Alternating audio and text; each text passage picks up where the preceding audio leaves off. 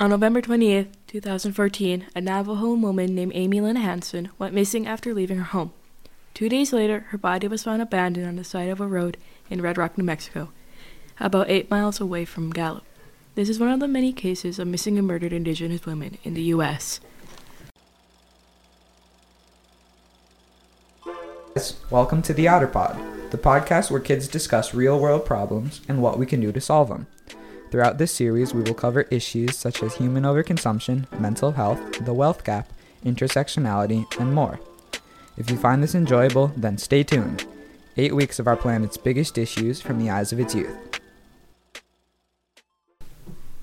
Boozhoo everyone, Kyle Indigenous I'm here to discuss the rising missing and murdered Indigenous women rate among my people here on OtterPod. I am joined with Iris Works and Elizabeth Larson. MIW stands for Missing and Murdered Indigenous Women. Native people only make up 2% of the U.S., and the number of people who lived in the U.S. in 2022 was 333.3 million people. And 2% of that is just such a small fraction. And 86% of the indigenous women that make up that 2% of the people will experience violence in their lifetime, whether it's sexual, mental, verbal that also includes abuse as part of that. It's like very heartbreaking to think that there's only such a small fraction of Native American. And the number of our people is getting smaller and smaller every day with how much people go missing off of their reservations, people who have done nothing wrong, people who just want to go outside and then they end up somewhere where they weren't supposed to be and their families are worrying about them. And it doesn't help. These are like young adults. The median age of an IW victim is 29. They're still quite young, and it's like they have a lot of life left, which yeah. is so sad. And it's sad because the youngest missing and murdered Indigenous victim was a baby that was less than a year old. Yeah, it's really sad because the youngest MIW victim was a baby less than one year old, and the oldest victim was an 83 year old. And it's heartbreaking to know that even tiny children can get taken away and raped and just killed. The heartbreak of the family's mom and dad or siblings, it's having to realize that your brother or sister or child got taken away. And if they were killed, they wouldn't be able to get older and see more of the possibilities. Why would we care about this? Like, obviously, it's because people are dying and like getting taken just for no reason. But is there other reasons that just would motivate us further? For me personally, I want to do something to help my people out because there's not a bunch of sites that are for it. Like the research that we got for this mostly all came from like the same site because there was so little sites to talk about it on. While we were like discussing episodes and something, when this topic came up, I had heard about it, but just vaguely, like Kyle said, because there's not much like recognition, there's not much stuff out there. It's not like widely talked enough, mm-hmm. talked about enough, so I would know exactly what it is. And so I joined it just to learn more.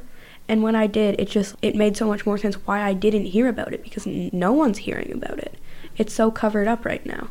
It's terrible. And we are going over ideas for the podcast. I felt like I wanted to talk about this topic just because there was like not a bunch of like sites out there, not a lot of people knew about it. And maybe not a bunch of people will listen to the podcast, but people who do listen to it will know that this is happening. Yeah, before I started this episode, I didn't know that this topic was even a problem because of how little it's talked about and how much people don't realize. Are there other indigenous people that are getting like taken or are going missing or is it just women? No, it's everybody, whether you're two spirited, whether you're a woman, whether you're a man, no matter what you identify as. There's people out there that are going missing. Do we know who is behind all the missing and murdered indigenous women cases? Like other women, American Indian and Alaska Native women are more likely to be killed by their intimate partners compared to other offenders. People are usually in a relationship, whether it's romantic or sexual, with someone, and then someone, it could be male or female, it doesn't matter, could take an act out by murdering or taking someone in their like life and someone that they are very close with. Why are these people not going on trial? Like, why are they not being, is it prosecuted? I couldn't find much information on that if I'm being 100% honest. I've tried many searches with mm, like different wording, many sites, and I couldn't find like the offenders or like who did this and then who did what. There was like n- almost no information that I could find, and I've spent almost a month trying to find people. What is the biggest motive for the offenders that we know of? I think it's sex trafficking. I think these women are being kidnapped and picked up off of the reservations and being sold for their bodies to other people that want to use them. Do we know how many missing and murdered indigenous women are in the U.S.? There are more than 5,000 missing and murdered in the US and Canada combined. With both of those, it's a lot. Looping back to Amy Lynn, I couldn't find like the person who did that horrible thing to her. There was like nothing on her except for where her body was found, what day she went missing, last person who she talked to. That was probably the most I've read in a police report on a missing and murdered indigenous woman ever. And let's say this, the women and girls, they go missing, and somehow they find their way back. I don't think I think they're so scared to tell anyone because of the fact that if it got out there, the person who could, they could go to jail, and then their people could come back and do even take them again, take their friends, their Like revenge. and just awful things like that. They could just be so scared to tell anyone that they would just be like in silence. I think that's also why we have that red hand print because you feel like you can't talk about it enough. So I feel sometimes like I can't like go out to powwows and walk around with my friends or my family without having the fear that I'm gonna get picked up and then trafficked or murdered or raped. Like I'm scared to even wear my earrings out sometimes. Like to go into Canada, like I'm scared sometimes. Big cities, no, I don't wear my beaded earrings because I'm scared. So for the people who don't really know about the red handprints, red dresses and red handprints and a red handprint over the mouth have become signs of support for the movement. Someone widely recognized for wearing a handprint is the athlete Jordan Marie Daniel, a competitive runner from the Lower Brule Sioux tribe who ran it at the 2019 Boston Marathon wearing the hand. That's like such a bold move to do that, and she like recognizes that like it is a bold move and she does it all the same. She does it with even more pride knowing that it's like even more Mhm. risky. She also dedicated her run to 26 missing and murdered indigenous women.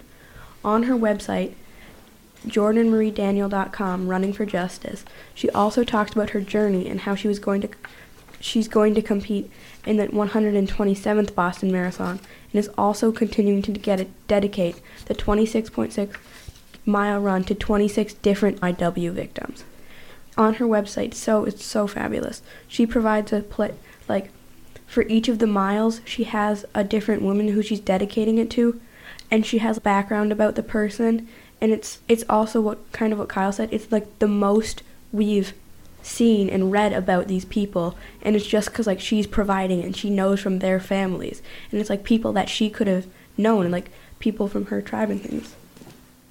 May 5th is the official MIW Day and is the most widely celebrated across the US and Canada. Every year, individuals wear red and attend marches, rallies, bike rides, fundraisers, and more to raise awareness for the MIW cause and fight against the injustice happening to Native women and their families every day. And just like Elizabeth talked about, the red handprint is that is another way of support is for people to do during marches and rallies. I just remembered a story. A few weeks ago, me and my auntie went to Canada and we were in the mall and there was a group of native women who were dressed in red that were singing on their hand drums around a regalia in red and they were there to spread awareness about the missing and murdered indigenous rate. And there was so much people stopping to record. Some people were also passing by and saying stuff about them.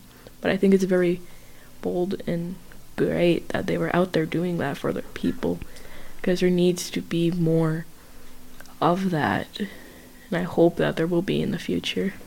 Yeah, just like everything else, just because there's not a lot of people talking about it and spreading recognition, there are still people doing it. And that's what we're Mhm. trying to do with this podcast. Just spread awareness because the more people who know about it, the better it is. Because, like, the b- more they can help it, the more everyone can help it. Even if we're just a drop of water in an ocean, it's still great that we put this out there.